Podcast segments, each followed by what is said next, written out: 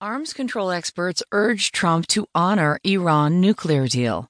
By Rick Gladstone in the New York Times World section. I'm Kristi Burns. Alarmed that President Trump may soon take steps that could unravel the international nuclear agreement with Iran, more than 80 disarmament experts urged him on Wednesday to reconsider and said the accord was working. In a joint statement, the experts said the 2015 agreement, negotiated by the Obama